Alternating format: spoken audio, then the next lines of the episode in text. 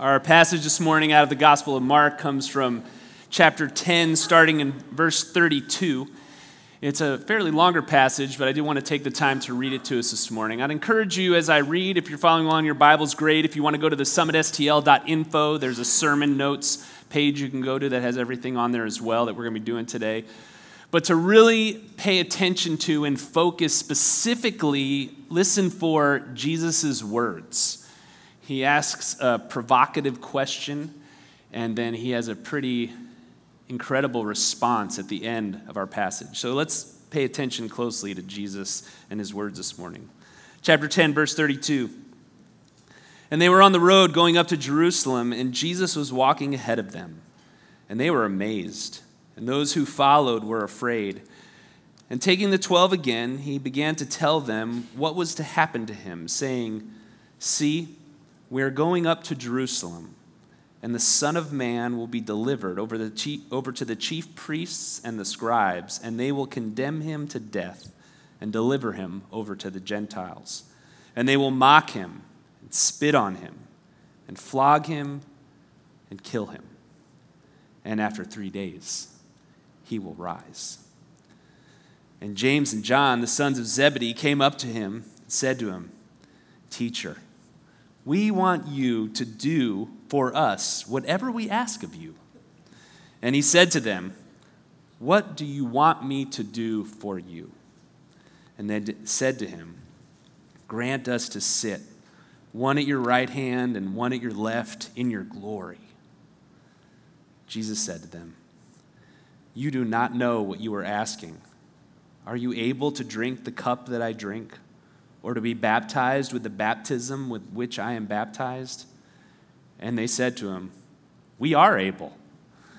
And Jesus said to them, The cup that I drink, you will drink, and the baptism with which I am baptized, you will be baptized. But to sit at my right hand or my left is not mine to grant, but it is for those for whom it has been prepared. And when the ten heard it, they began to be indignant at James and John. And Jesus called them to him, and he said to them, You know that those who are considered rulers of the Gentiles lord it over them, and their great ones exercise authority over them. But it shall not be so among you.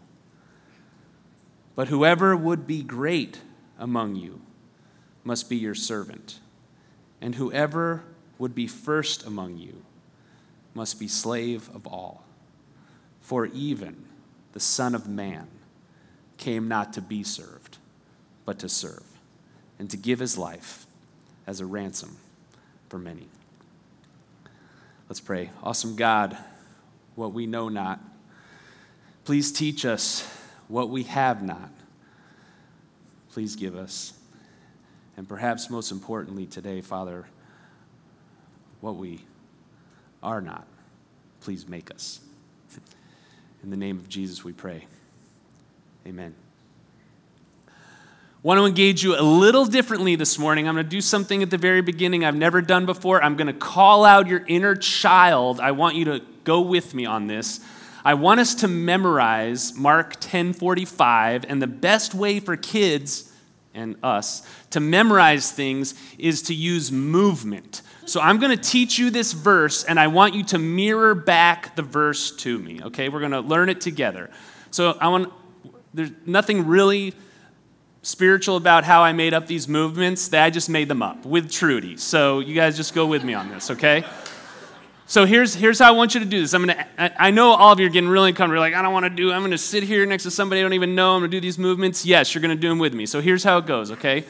For even the Son of Man, did not come to be served, but to serve and to give his life as a ransom for many.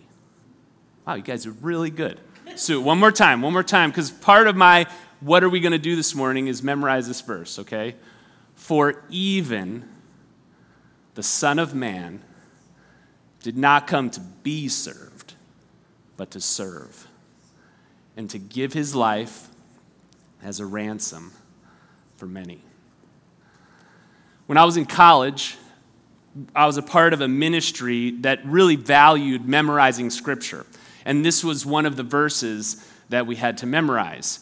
And we had a Christmas conference every year that we went to. And one of the years, we had this big thing one night where everyone was there, a couple hundred college students, where we were going to have a scripture memory competition. And so I'm like, oh yeah, I'm in. Let's go, scripture memory competition. I don't do sports, scripture memory I can do. So I get up there, I've got it all together, I'm in this. There's kids from all different kinds of colleges there. I'm representing Tulsa University. It's going down, going down, going down. And it gets to me and another girl. It's the finals. So we're there, and they say to me, All right, Brian, here's your verse. Mark 10 45. And I'm like, Oh, yeah, I got this. So I stand up there and I strut up there and I go, For the Son of Man did not come to be served, but to serve and to give his life as a ransom for many. And they don't say anything. And the one judge leans over to the other judge and, and they say, Hey, could you say that one more time? So with all the confidence and swagger that I had had the first time I did it, which can we all acknowledge is a little ironic to say Mark 10:45 with confidence and swagger. I stand up to the front of the stage and I go, "For the Son of Man did not come to be served but to serve and to give his life as a ransom for many." And they say, eh, wrong, done. And then she does like John 20, 21 or something, I don't know, and she wins. I'm wondering if you caught what I missed. A four letter word. Even. Even. For even the Son of Man can I just tell you that that one moment in 1995, whatever that was, about 28 years ago, that one tiny word has literally wrecked me since then. Not because I cared about winning that silly scripture memory competition, although maybe a little. I wanted to win. Thank you, Bob, for calling it out. For even for even the Son of Man did not come to be served. Jesus here is establishing in this one statement the foundational value for what it means to follow him, what it means to live in his kingdom, the value that violently clashes with every value that our world espouses. That's backwards from every value that our world encourages. And it's this the preeminent value of the kingdom of God is not power, not winning, not greatness, not control. It's not even freedom. The preeminent value of God's kingdom is serving. And Mark makes it very clear it is, many argue, the climactic statement, the turning point in the book, the one theme verse in the book of Mark, that he's leading up to this moment. That he's saying, if you're going to trust Jesus, then you're going to have a servant life, a giving life. This is, this is what you're going to become a servant, because if anybody could reasonably be expected not to serve, but instead to be served, it's the Son of Man. I mean, when you look through this chapter, Mark chapter 10, we started with Jesus engaging with the Pharisees on the idea of Moses and what he taught. And Jesus there is claiming to them, I have more authority than Moses. And last week, Jesus, with the in, involving with this teacher or this guy who was like the rich young ruler who was like, Hey, Jesus, I call you good teacher. And Jesus makes this crazy claim. He's like, If you call me a good teacher, you're calling me God. And he basically makes this claim to be God. Now, here he calls himself twice in this passage the Son of Man. And the Son of Man is a figure in Daniel who would appear with God, alongside God, with the full authority and reign of God. But Jesus doesn't claim divine authority so he can subdue us all. He claims to be the most powerful individual to have ever walked the face of the planet, and he wields his power not for himself, but for the sake of others, to serve, not to be served. He is the one who created all things, the one who is before all things and in whom all things hold together. He is the one who, if you were to stand next to, is more worthy than any of us on any level whatsoever. And He is the one who came to serve and not be served. And He says, Even me, even I am not here to be served. My friends, I worry about the church. I worry about you and I worry about me. I worry that we have let how the world thinks about leadership, how the world thinks about power, how the world thinks about control. I'm worried that we've allowed the world to cause us to lose sight of what it means to follow Jesus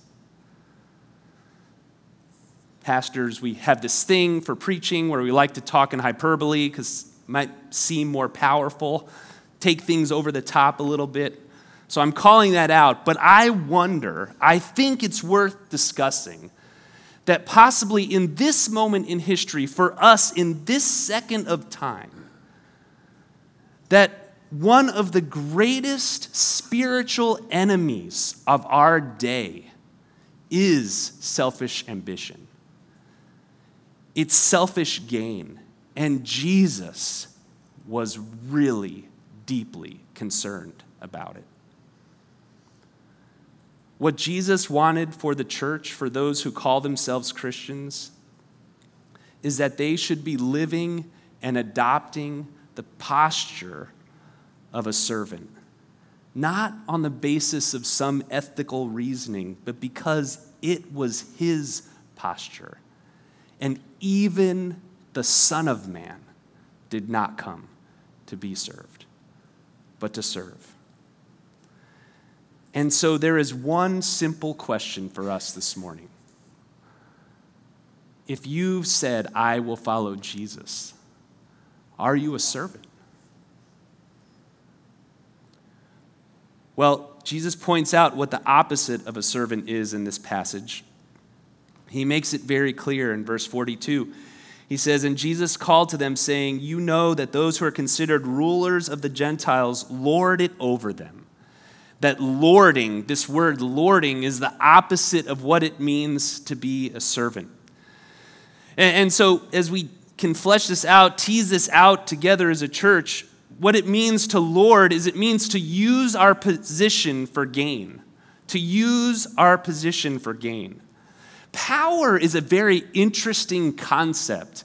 We rarely ever, if as a church, talk through and wrestle through what does it mean to use power in a sinful way?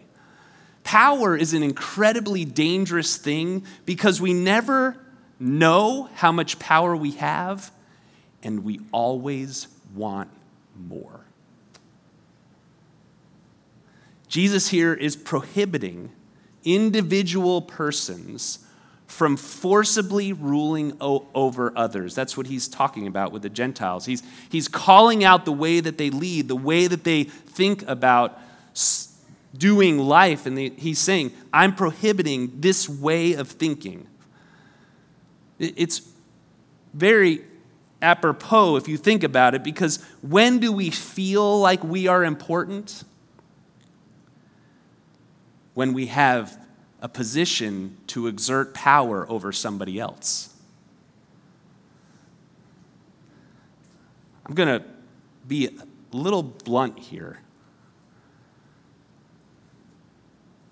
My fears and worries about not just church, but all churches, our church, is that we can use power in a dark and evil way if we align ourselves with the way the world thinks about power. And the church has gotten off track here. We're seeing it. We're seeing pastors who are using their power in sinful ways to demand obedience, to reject repentance, to guard their territory to tell people how they should behave and act. We see it in how the church has taught about marriages in many ways. Church has encouraged men to use their power in domineering ways over women. Oh, we have ways to kind of tweak it where it doesn't sound like that. We're seeing in how the church is trying to use their power to suppress the marginalized rather than care for the marginalized. Now, listen, there's something in all of us that wants to be just like James and John. They said to Jesus, We want you to do something for us. If you had the opportunity to ask Jesus something, the reality of what Mark's trying to say to us is you ask that question to Jesus all the time. We come to Jesus all the time and we ask Jesus, I want you to do something for me. And what does Jesus do? He says, What do you want me to do? And how do they answer? They say, We want power. We want authority. We want position. Can I put that in our vernacular? Fix my wife. Change my boss. Make people like me. When Jesus confronts where we want to be, he says, If you choose to follow me, you will not lord, you will not use your position for gain. And then he has another nuance to what he says. He's actually talking specifically. He says, the rulers of the Gentiles lorded over them. And then he says, and their great ones exercise authority over them. And there's much to unpack about what Jesus says here.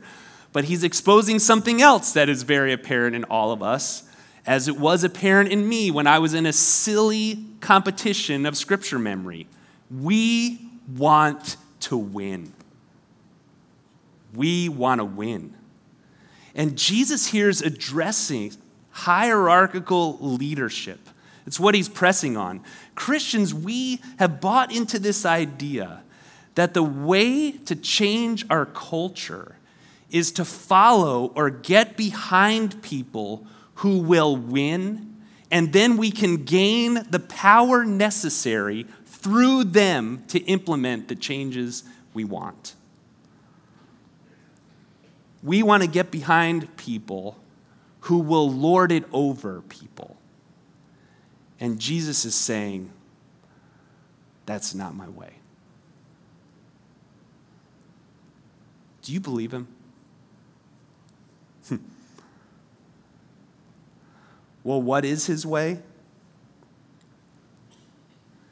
Do you know there are three times in the Gospel of Mark where Jesus says, I'm going to die. We saw it here at the very beginning of this passage, verses 32 through 35. Three times he says that very thing in the Gospel of Mark. And literally each time the disciples respond with selfish ambition. Each time Jesus says, I'm going to die and rise again, they say, Hey, hey, can we be on your right and your left? Can, can, hey, hey, can we have power? Uh, uh, and, and there's this thing in them that they're like, oh, great, you die, we'll take over. We got this. We'll do it. We're good. And, and, and we, we laugh, but we have this same propensity to exactly what they have. They want to know what they're going to get, they want to know what's in it for them. And Jesus is making it super clear to us and to them that human greatness does not come through pride and power, it comes through service. For even the Son of Man did not come to be served, but to serve, to give his life as a ransom for many. And so Jesus is saying, you'll use your position to serve. Paul talks about this in the book of Philippians, and I pull a couple of principles here from what he said in Philippians chapter 2. Using our position to serve means that we'll think of others more significant than ourselves. It's interesting, there's no room in Christianity for smugness, for arrogance, for looking at others and saying, I'm glad I'm not like them. I'm glad I'm better than them. Can I ask you to consider paying attention to that this week? To how easily it is for us to look down on people who have less money than us, people who think differently politically than us, people who aren't as put together than us.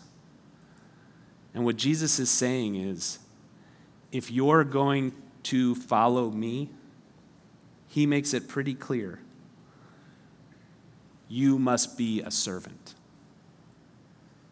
A servant to who? A servant to the people who make less money than us a servant to the people who think differently politically than us, a servant to the people who aren't as put together as us. Then he says, secondly, not only will you use your position to serve, he says you're going to use your authority to serve. You're going to look to the interests of others in Jeremiah, in the book of Jeremiah, there's a great parallel account here of thinking about culture and what does it look like for Christians to be engaged in and, and invested in culture. And in Jeremiah, Israel is in exile, and God tells them to do something incredibly unique. God tells Israel in chapter 29, He says, Listen, don't hide, don't run away, don't condemn and critique, don't have nothing to do with the culture. He says, I want you to seek the prosperity of the city you are in. Care for people, serve people, love people, pray for people. And you can imagine this conversation that they might be having with God where they might say, Well, what if they don't like you? What if they believe differently than me? What if they don't, what if they're against what you think? God would say, Serve them. He says the ordinary way that we think that we get influence, the ordinary way that the world has taught us, church, to think that influence will happen is take power. And God to the Israelites in Jeremiah and today through Jesus in Mark chapter 10 says, No, I have a different approach, a totally different approach. I want you to make yourself so sacrificially loving to a city and the people in that city that the people around you who don't believe that they will say they can't imagine the city without you. There's always this hesitation that comes up when we start talking about serving. I, I, it comes up in my own heart. It's like, well, well, Brian, you know, if we, if we really serve people, if we're just take that on, you know, people are going to start to take advantage of us. And, and we, we like to try to defend that. Well, I, I would like to offer this to the church. How about we fall into that problem? Like, let's have the problem of people saying, yeah, they got run over, instead of people saying, they're a bunch of jerks.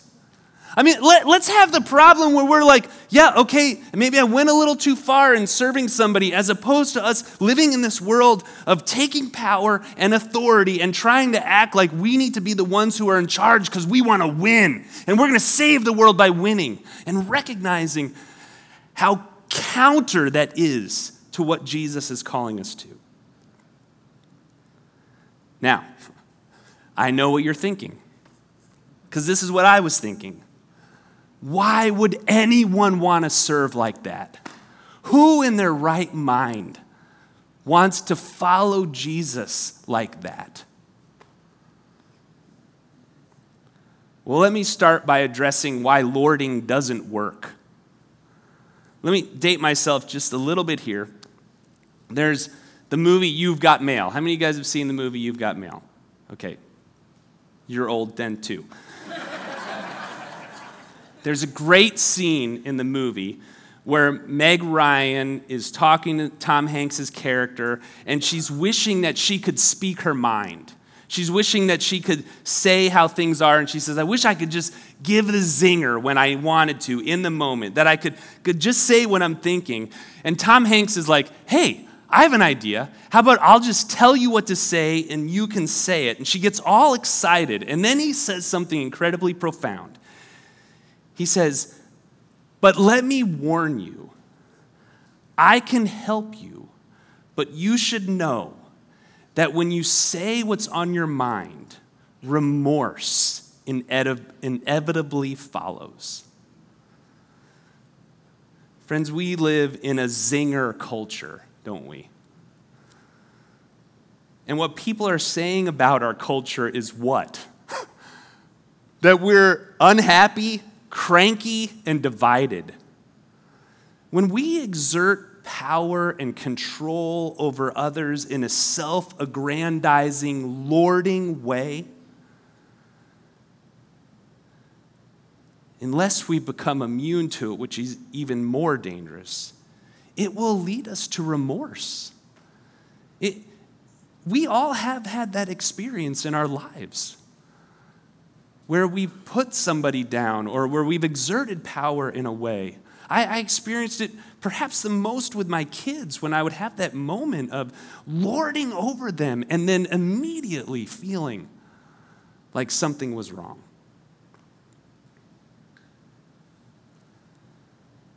Jesus breaks into the world to present a way of life, frankly, that we will not intentionally choose. It's the upside down way of life. And what he's offering to his disciples and to you and to me is he's saying, You will be happy, content, and free if you serve. I would offer to you that the reason why we should choose Jesus' way is on the negative side, we've experienced the fruit of lording, and it doesn't produce any fruit in our lives that we want to eat. So, what's the positive reason?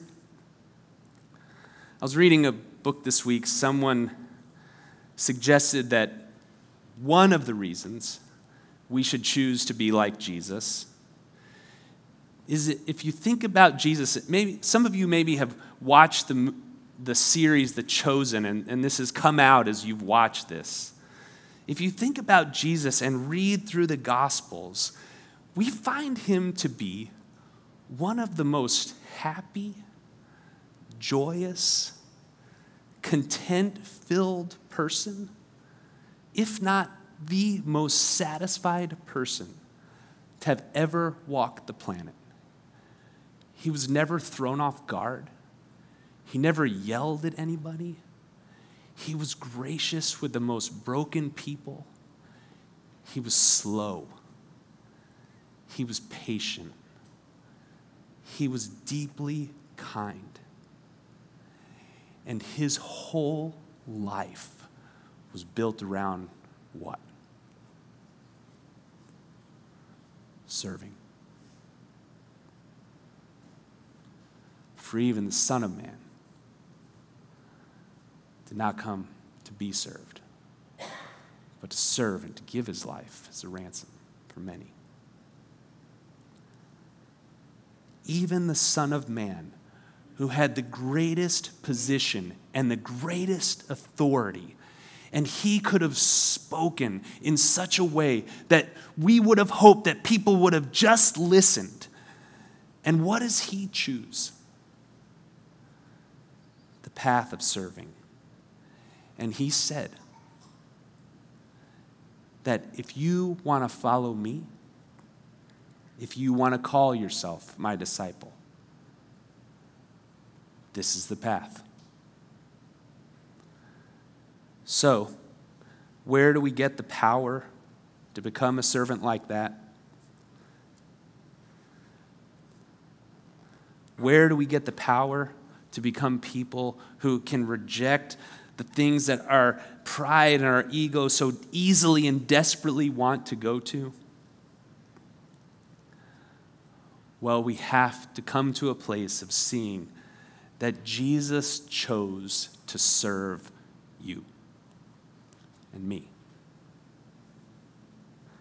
When Jesus said, For even the Son of Man did not come to be served, but to serve and to give his life as a ransom for many, who was he saying he was going to serve?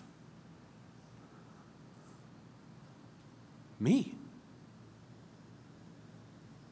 The cross for Jesus is not some difficult episode to be gone through on the way to a happy ending. It is precisely God's way of standing in the face of worldly power, control, and authority and putting it on its head. And Jesus chose to serve me and you. And how does the verse tell us that he chose to serve? Well, he chose to serve by giving his life as a ransom for many. Now, ransom is a really weird word. I mean, the more I dug into this word ransom, the less it made sense to me in some ways. So, ransom, the biblical definition, got this out of a Bible dictionary, is this it's a price paid to secure the freedom of a slave or to set free from liabilities and charges, and generally the deliverance from calamity by paying the forfeit. So, to be ransomed is to have someone make a huge sacrificial payment that matched the value or paid the debt of the slave or the captive in order to gain their freedom. And that's what Jesus chose to do for you and me. There's a great quote in the book The Lion, the Witch, and the Wardrobe where C.S. Lewis says this When a willing victim who had committed no treachery was killed in a traitor's stead, the table would crack and death itself would start working backwards. The imagery there is powerful, right? That this is the ransom, a willing victim, Jesus, who had committed no treachery, was killed in a traitor's stead, that he took the place. And if that person if there was no treachery in them, then death itself would start working backwards. Ransom, it's, it's a weird word for us to wrap our heads around, and maybe that's a cultural thing. I, I tried to, you know, here we are at the end of my sermon, and what do we do at the end of sermons? We try to tell really powerful stories that make people, you know, move you and go, yeah, that's awesome. Well, there's not any really powerful stories about ransom because it's mostly about kidnapping. So when we think of ransom, right, when you think about ransom, you think about, you know, you know, as scary as it is, right? A kid was kidnapped and taken, and there's a ransom for them. Or we, we think it, with wars that are going on, like a journalist was captured and there's a ransom to get them back, or a war prisoner was captured and there's a ransom to get them back, which it is. That is what it means to pay this ransom. But if we think about a ransom in that way, we're missing something incredibly important about how Jesus is using the word ransom. Because when we think about those ransoms, when we think about the child, when we think about the journalist, when we think about the soldier, the reality is is that those people are innocent. That the ransom that's being paid for them is because people want them back. And here's the twist with Jesus the ransom that needed to be paid for you and for me was because we were not innocent. We had gained a debt and a cost that we deserved. It's one thing to pay the debt and a ransom for a good person. It's a whole nother thing to pay the debt and a ransom for a selfish person.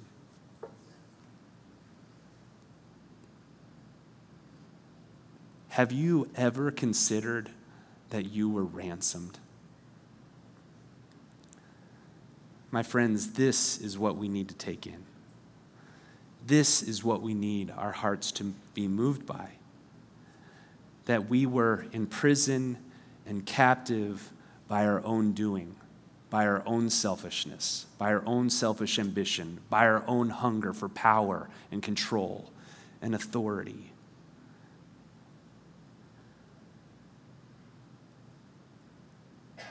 And Jesus came to buy you back.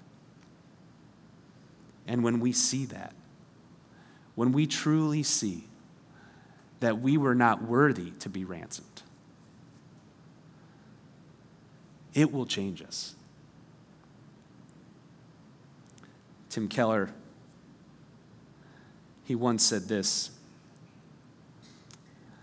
If I was saved by my good works, then there would be a limit to what God could ask of me or put me through. I would be like a taxpayer with rights. I would have done my duty, and now I deserve, I would deserve a certain quality of life from God. But if it really is true that I am a sinner, saved by sheer grace at God's infinite cost, at the cost of his son, at the cost of one who had committed no treachery, then there is nothing he cannot ask of me and you. And what he is asking is not to lord it over, not to pursue selfish ambition, not to be power and control hungry. He's asking us to serve. For even the Son of Man did not come to be served, but to serve, give his life as a ransom for many. Let's pray. Almighty, awesome God